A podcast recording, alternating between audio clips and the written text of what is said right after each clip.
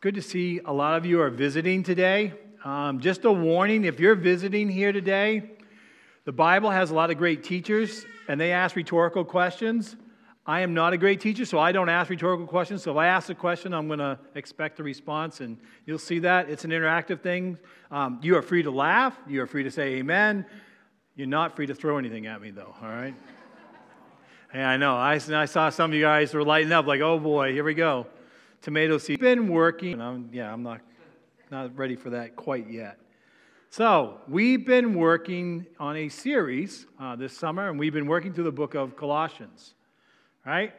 And Colossae, uh, the letter that was written to Colossae was to an area of churches, and Paul writes this from the perspective of prison.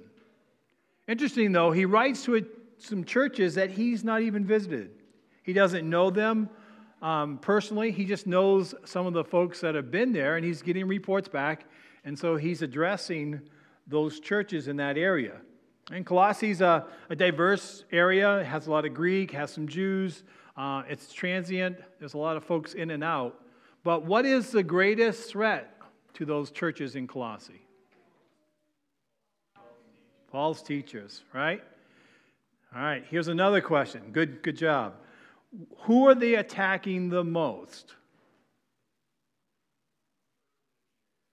There we go. The person of Jesus, right? We see it chapter after chapter. It's attack on Jesus, right? Again, was he just a good prophet? Was he a good teacher? The, you know, his uh, supremacy? Was he there at creation? All those things are coming under attack by false teachers. And sadly, we still see that today right? There are religions and there are teachers out there that take away from or try to add to Jesus Christ, right? Usually take away. And again, the focus goes from Jesus to us, usually, right? It becomes all about us. A uh, little famous little pun or probably a bumper sticker, but you know, I is in the middle of sin, right? And that quite often is the case, right? We need Jesus to help us with that. So, as we've been working through, right, chapter one, we talked a lot about the supremacy of Christ. Chapter two, we looked at Christ the reconciler, right, how he reconciles that relationship. How can we have a relationship with a holy God as imperfect people, right? And Jesus bridges that gap, right, through his death, burial, and resurrection, right? Resurrection. We, we focused on that quite a bit because, again, something that they wanted to take away was uh, the resurrection part.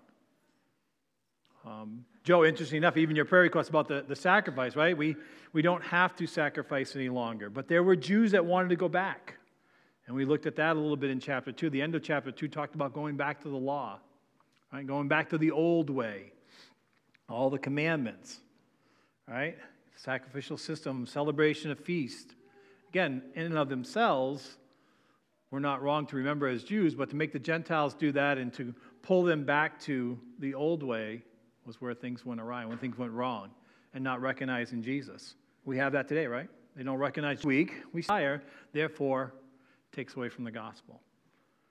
And then last week, we started chapter 3 and we talked about Christ in us. And I said that Paul went from solid doctrine in the first couple chapters to application.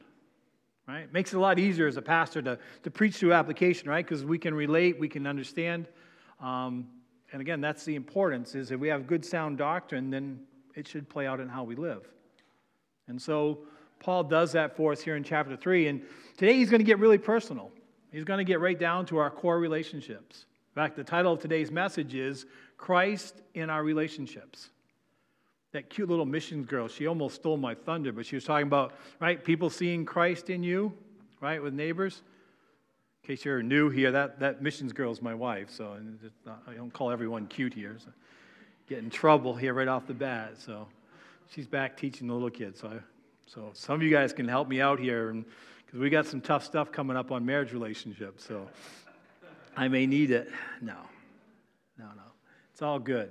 So, chapter 3, verse 12. Yes, you say, well, Charlie, we did verse 12 last week. I know we did verse 12 last week. It was on purpose. But again, I like to get a running start. Again, we, we break it up from week to week, but it's hard, it's hard as a pastor to do that.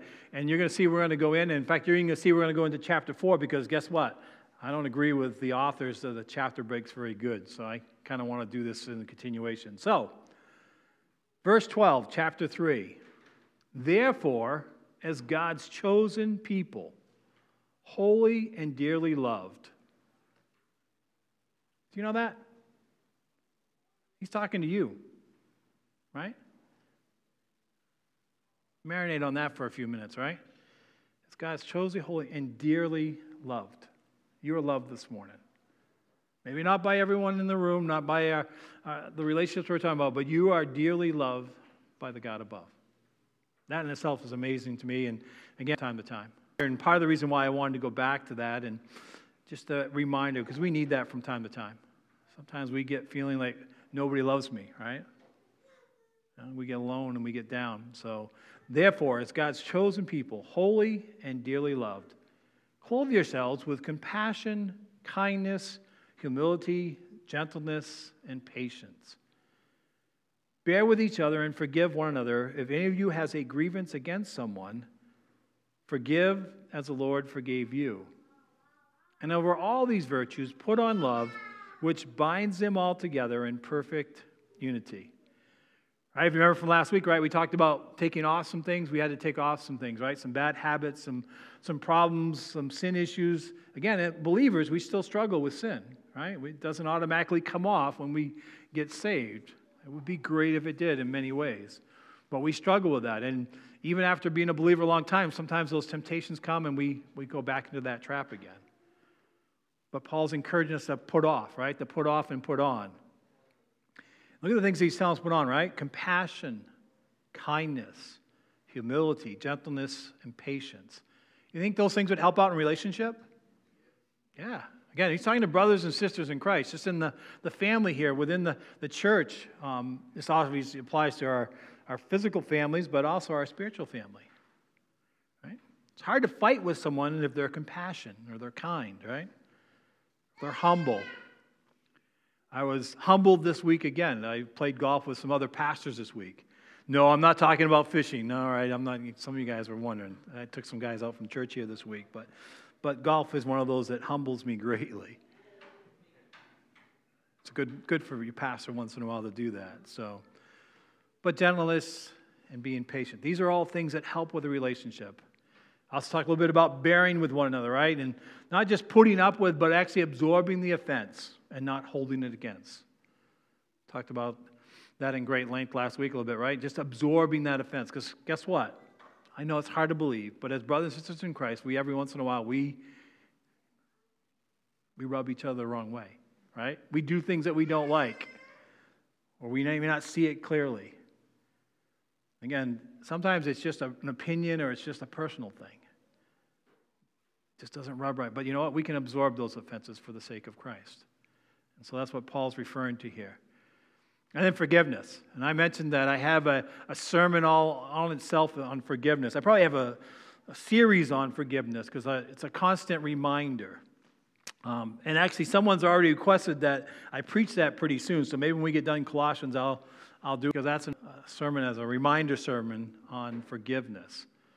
Um, because that's an important one, especially among believers, right? We need to forgive. And again, forgive as Christ forgives. Not as the world says. The world doesn't even know, that, in fact, they don't even use that word most of the time forgiveness. It's a foreign concept to them, rightfully so. And then verse 14, right? It's all bound together with love. Interesting, the, the definition of love, if we look at it in, Corinth, uh, yeah, in Corinthians, back in that series, right? Chapter 13, right? A lot of the same things that Paul tells put on is really love things, right?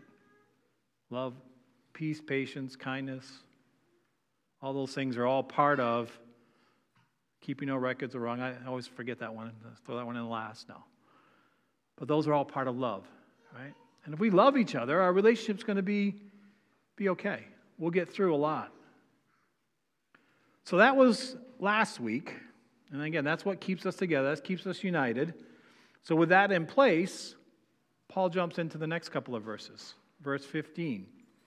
Verse 15 says, Let the peace of Christ rule in your hearts, since as members of one body you are called to peace and to be thankful. Let the message of Christ dwell among you richly as you teach and admonish one another with all wisdom through psalms, hymns, and songs from the Spirit, singing to God with gratitude in your hearts. I'm going to stop right there because it's kind of a good place to, to catch our breath here with this. But the peace of Christ rule, right? Peace is one of those pieces in our lives that we're always looking for, right? Does anyone not like peace? Do you like turmoil? Do you like arguing all the time or conflict, right? No, we, we, all, we all want peace, right?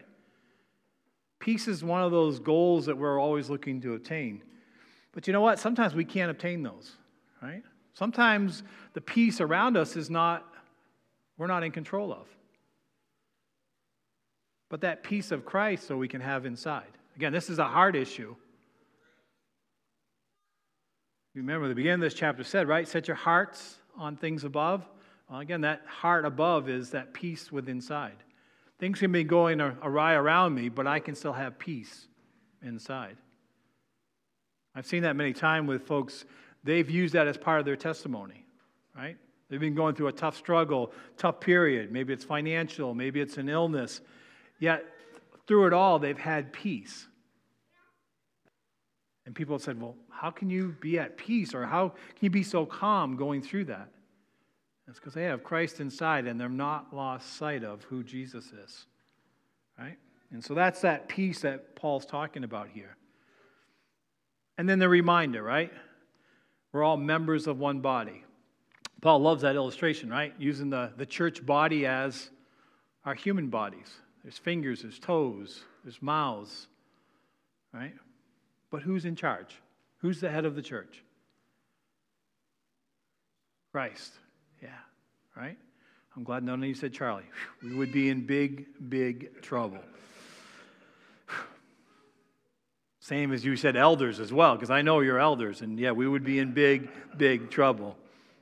Hey, I got a meeting with them this week. I'll probably hear about that in great length, but no, it's, it's all good. But again, he uses the body, right? We're all working together, and there's many facets and there's many pieces. You know, one of the things I'm very thankful about Point Way, there are many people that make even just Sunday morning happen, and even things throughout the week, right? It's not all relying upon one person or even just a couple. You know, from the, the lawns to the flowers to the cleaning of the church, there's lots of things that happen. You know, the teachers in the back right now, the music, guys in the sound booth, you know, and there's many, many others that people are doing things as part of the body, seen and unseen. A lot of times, no one sees what gets done. But thankful for that, especially here at Point Way. By the way, if you want to serve somewhere, there's some openings, so there's still more room for the body to, to serve. I think there's a cleaning sheet back there that has a few open spots if you'd like. So um, among other things. So just see me or one of the elders or let me know. Goes on to verse 16, it says, Let the message of Christ dwell. Kind of an interesting word, that dwell. It's not listed often in set, sure, but Paul uses here that dwell means to kind of hang out with, to kind of set, right? And you think of it in terms of relationship. How do you grow a relationship? Right? The only way I know is really time spending time with someone, right? You don't get that from just a, a casual meeting. Uh, if you've ever been in the airport, you know you make lots of eye contact and you go in by lots of people. And even if you sit with someone on a plane ride and you're one of those people that talks to them and they actually listen and talk back, it's a very short encounter for the most part. But the, the word here, dwell, means spending a quantity amount of time, just hanging out with. And again, the message of Christ is not only salvation, but the work after as well. Again, you need those things. It says among you richly, right? Goes deep, has value. Spending that time with Christ is important. Because as you teach and admonish, right? Interesting, he puts those two words together, right? Teaching is taking God's word and explaining it or helping, and you know, we, we learn a lot even by just interactions, but that teaching admonish has that, that negative, right? But really, they go together. And that's why they are together, because, again, admonishing means that we take something that someone's learned incorrectly and teach them correctly. It's a great way of looking at it. And when I studied it out this week, it kind of made it a little bit clearer, at least in my mind, because admonishing, I think of just someone like, oh, you're wrong, right? You're, you're, you're dead wrong. This is, and kind of coming down hard on them, but that's not it at all. It's taking something and gently bringing someone along to right teaching. Consequently, that's why it's so important to learn good doctrine and good sound doctrine in the beginning. I don't know how they figured this, but studies say that it takes up to seven times hearing something to unlearn bad teaching or bad doctrine or even a bad habit. It takes a lot of work. And so learning it right the first time makes it a lot easier going forward. So that makes sense, right? Teaching and admonish one another with all wisdom. Look at the various ways you can do that. I, I look at this passage and I say, wow, God is creative in the way He does it, right? Look how creative He is. Psalms, right? Have you ever read through the Psalms? I mean, there's it's, it's expanse, but it's it's a wealth of imagery, pictures, it's got some hard stuff, got some, some good stuff, deliverance. There's some theology in there. There's some um, there's doctrine in there. So there's some also prophecy, all wrapped up in the Psalms, right? But it's sang with the mind to put to music, right? Now I've actually been in a church where they sang Psalms. I'll be honest, it was a little dry. I'll just, from my personal preference, it was a little dry. But you know what? It was deeply sound songs. Didn't have to worry about the doctrine, that it was solid. But it was a little hard. To, the words didn't always line up well, and the music put to it. But it was good. And again, that's how that, that group worshiped. Hymns, right? Hymns, even through the hymns, we, we learn a lot. There's some good teaching in some of the hymns. There's bad teaching in hymns as well, but, but again, diverse, right?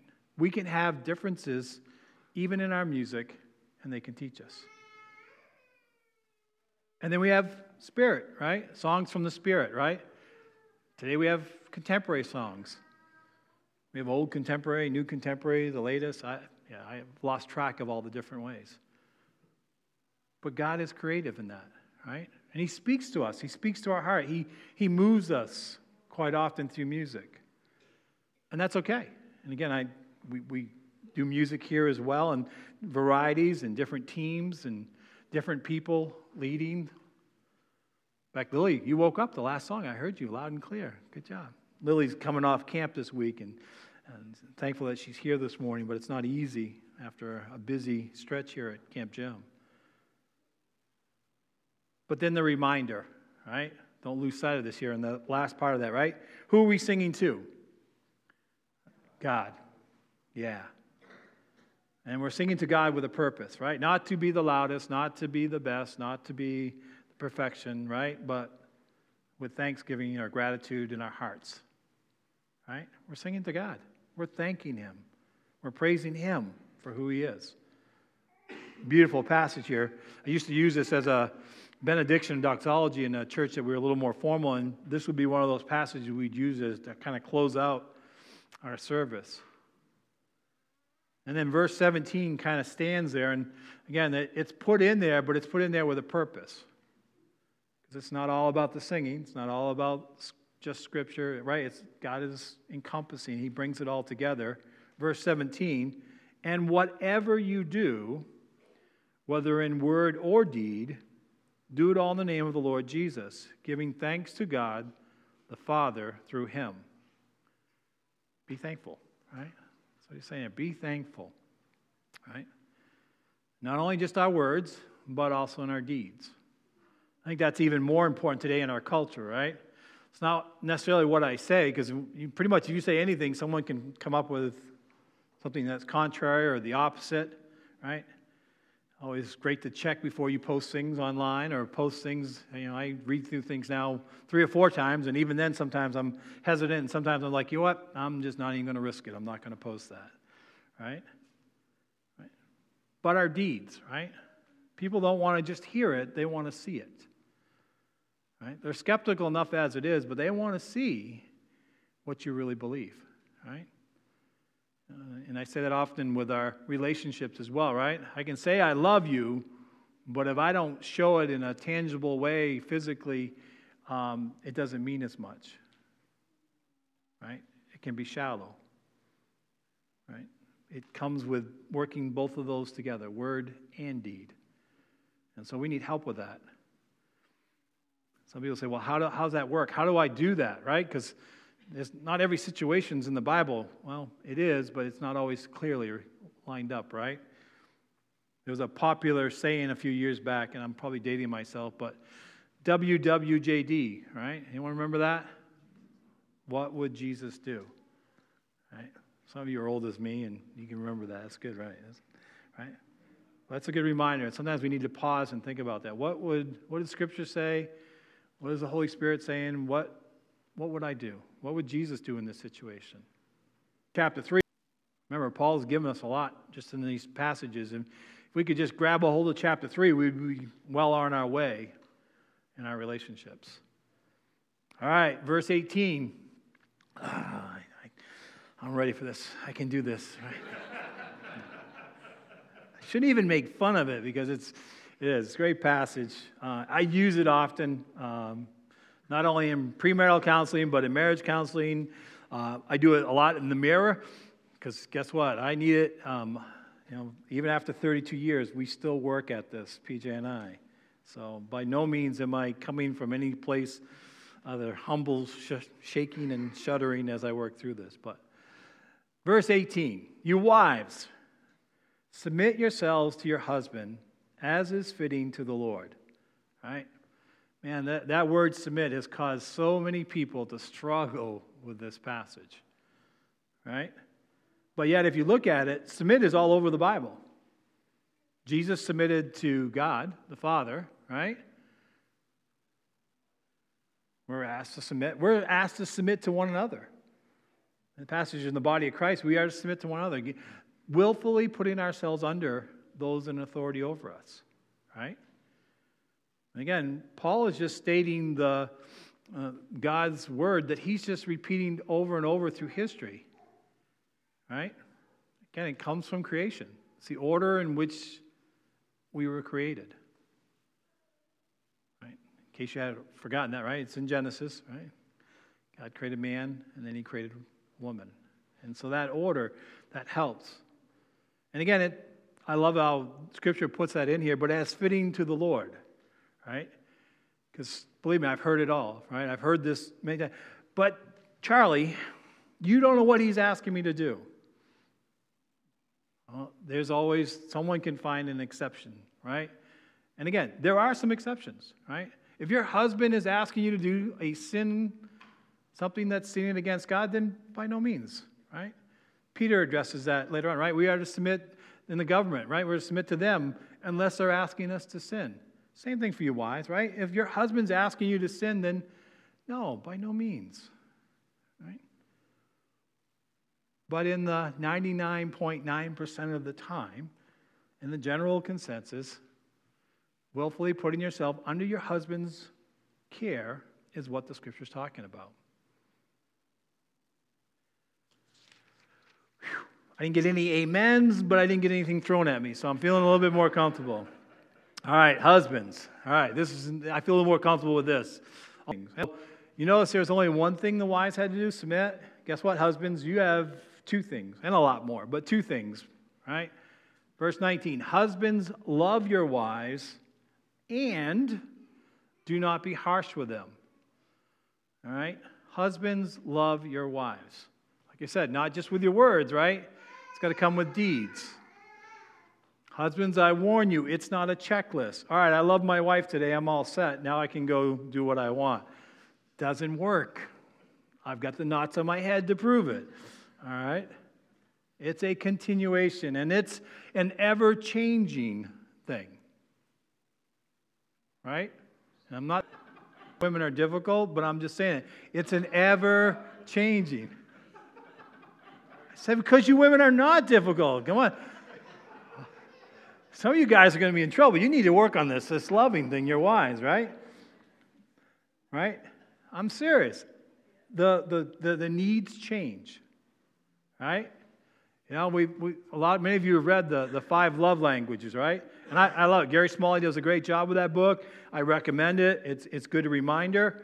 But man, women change, right? I think I found, all right, here's her love language. I've got it. This is it, right? Maybe it's small gifts. And guess what? That's not what PJ needs today. She needs words of affirmation.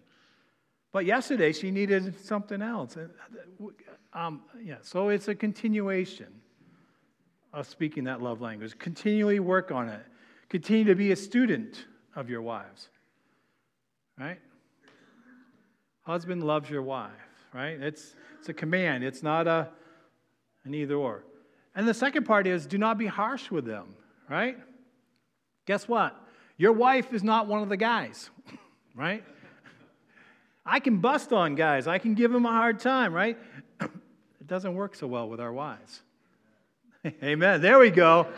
Someone that's been married for a while understands that, right? But no. And we don't want them to be one of the guys either, really, if we be honest. But we forget. We bark at them or we, we say something that we would say to another guy, another guy would be like, he'd either bark back or just ignore, right? Kind of oblivious to that stuff. Wives are softer, they're tender. They hear that, and again, and they take it um, the wrong way or not as it was intended. Right? So not be harsh with them. And again, that only involves your words, but also your actions, right? You have to treat them differently, right? Can't treat them the same way. We shouldn't. They're, they're, they're precious, they're valuable. Also, just a little tidbit here. Did you notice that these two verses I broke out, I didn't do them 18 and 19 together? I always, this is one of those teaching moments, but it's not a continuation, or a, a, it is a continuation, but it's not a, if my wife submits to me, then I love them. Or if my husband loves me, then I'll submit to him. Very important, right? These are standalone. These are for us as individuals. There's not a conditional clause in there. There we go. I knew I'd get around to it somewhere. It was up there. I just had to roll back the Rolodex, right? Stop laughing. You're not that old. Right? But isn't it true? Right? So many times we, we get in conflicts with our, our spouse, and it's because we want to make it conditional. Well, if she does this, then I'll do that. It's the wrong kind of love, it's the wrong kind of relationship. Right? It's a standalone. That love here for husbands is agape love, irregardless. Kind of think of it that way. All right, I've gotten through the wives, I've gotten through the husbands. Feeling much better now. Whew. All right. Verse 20. Now, we sent a lot of the kids out, so I don't know. You guys may have to relay this message on the ride home or spend some time with them. You probably know this passage well, especially this verse, right? Children, obey your parents in everything, for this pleases the Lord, right?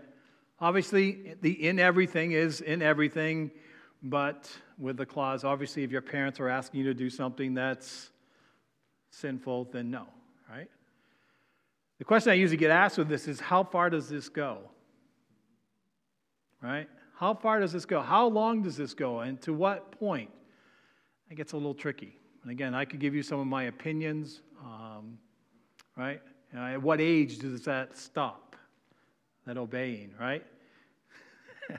It's great when you have multi generations here. I, I, I, saw Sheila like trying to hit Bryce upside the head. Pay attention. I think Bryce might be on that point. Uh, honor, though, he should still be honoring, okay? I'll, I'll, I'll, I'll give you that one just in case you're wondering. If you could only see what I see, it's just so crazy. I, I literally saw Sheila was just about ready to, yeah. yeah. yeah. Just, she wasn't going to be harsh. She was just going to wake him up. Amazing. Are you paying attention? No. But certainly obey in the constraints of your home. All right, we have house rules. We have things that, that happen. I have my own daughter here this morning, but again, she's an adult now. In fact, she's going to be Ernie's problem pretty soon. So.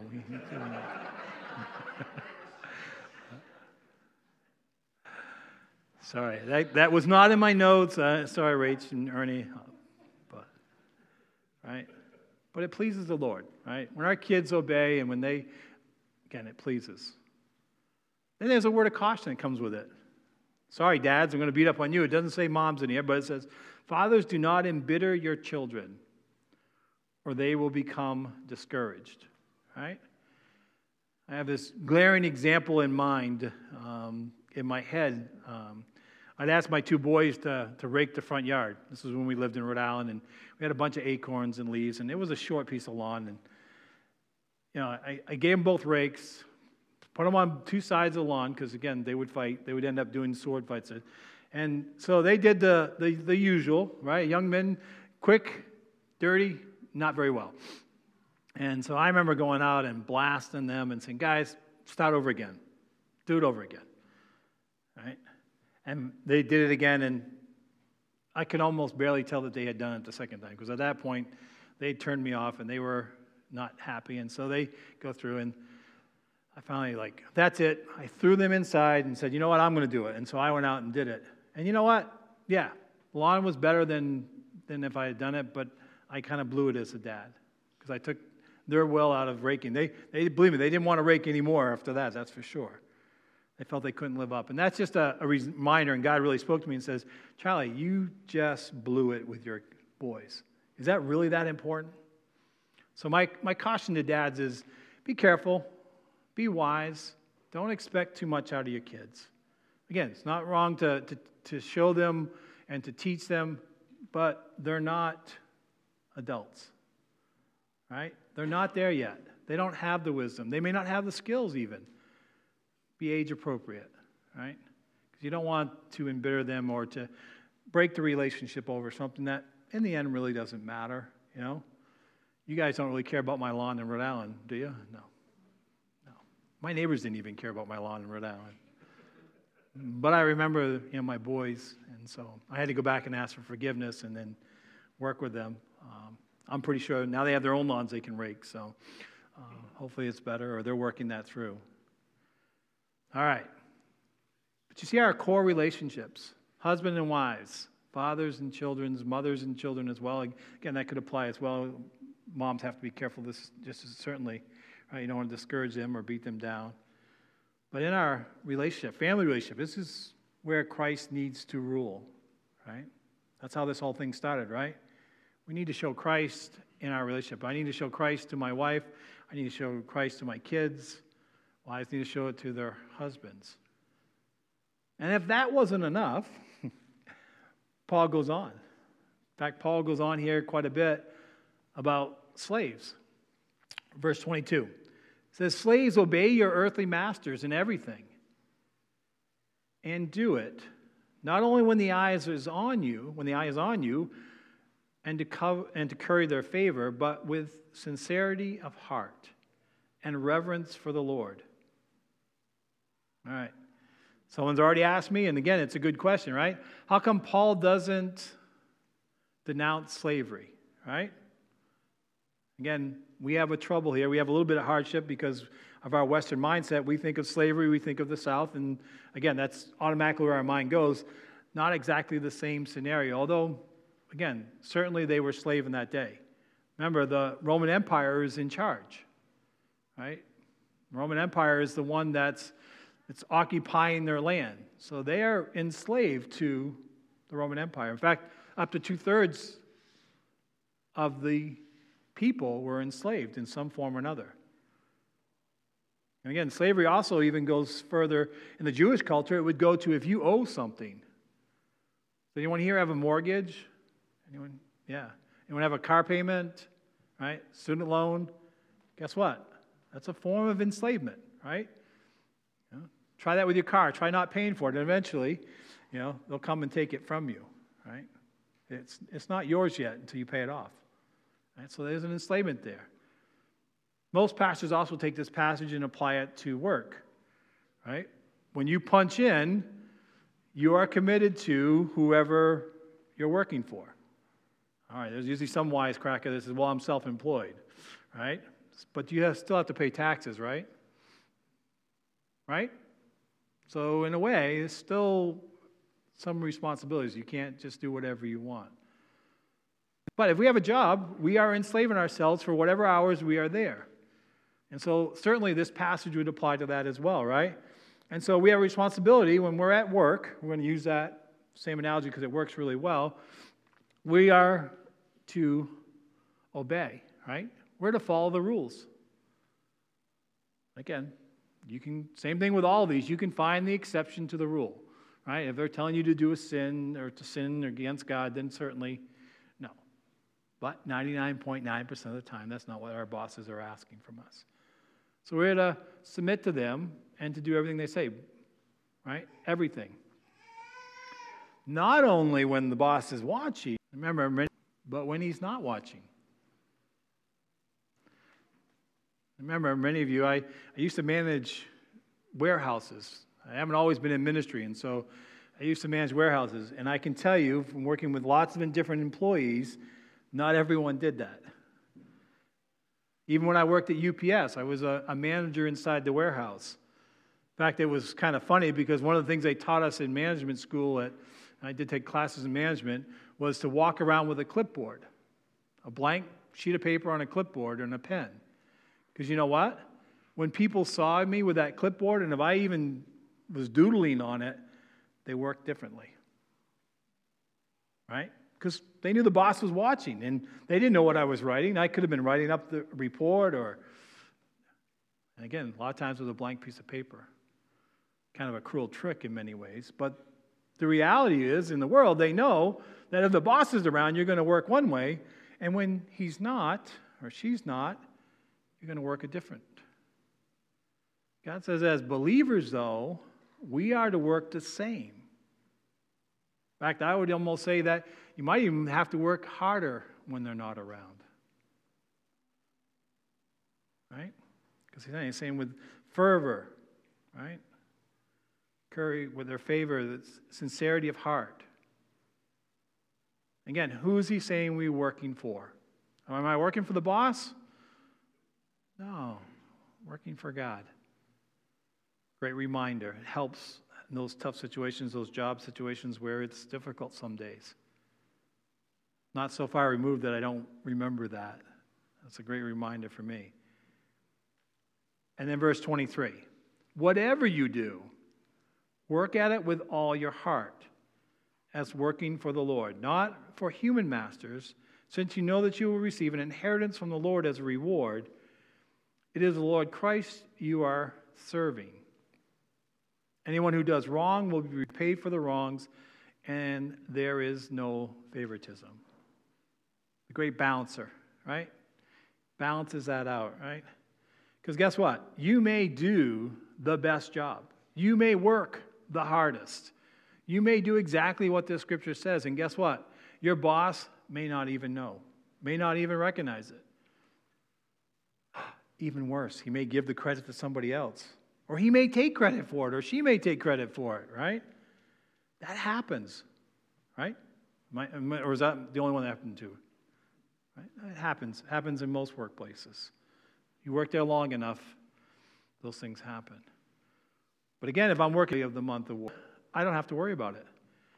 I don't have to get the recognition. I don't have to get the employee of the month award.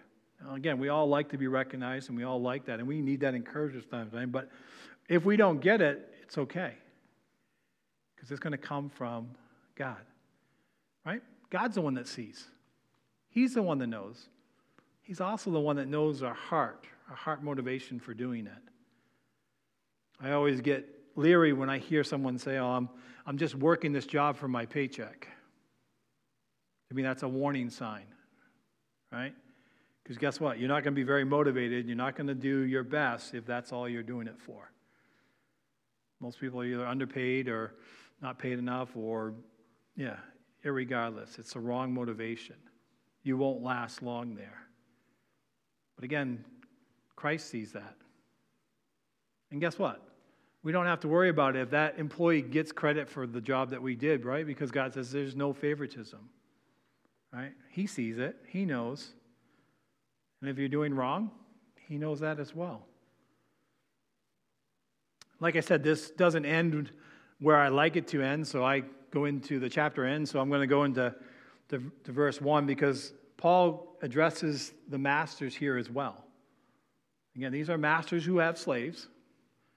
And certainly probably means that the fact that Paul has quite a section here on this, this relationship probably means that that area had a, a large portion of it. But how great is it? They had not only the people that are slaves, they had the masters in the same congregation.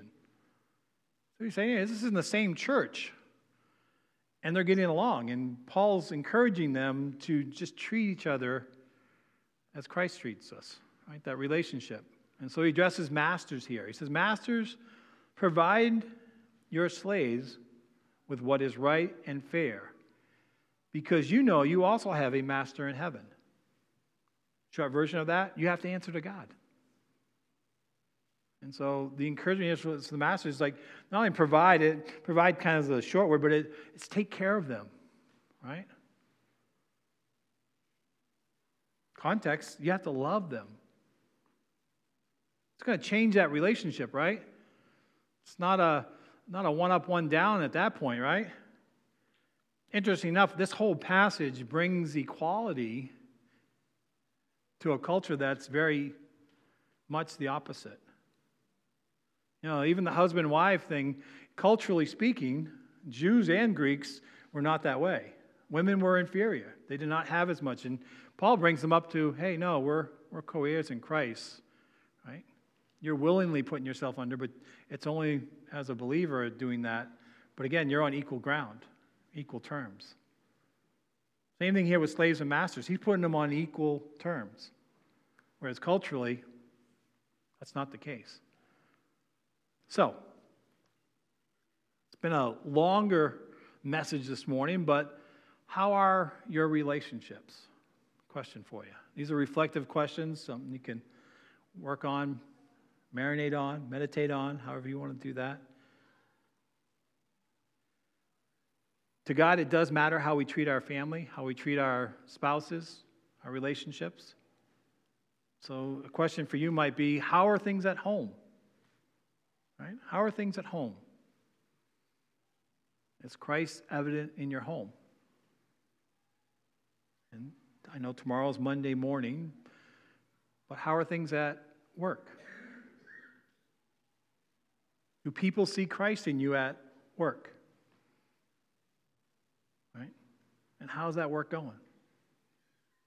How's your attitude? How's your heart at work?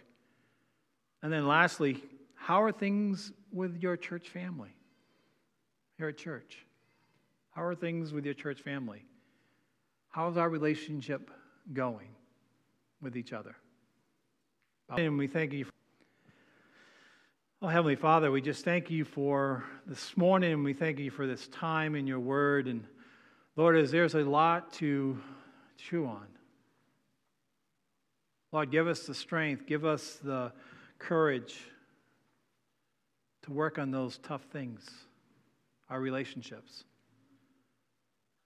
Lord, may you dwell in us even more richly, as the scripture says. That we will grow in our relationship with you so that we can grow in our relationship with each other. Continue to help us, continue to strengthen us.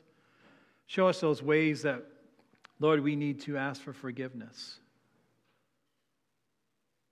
Lord, also show us those things that are going well, Lord, and that we can encourage others. That we can teach and admonish with a right heart.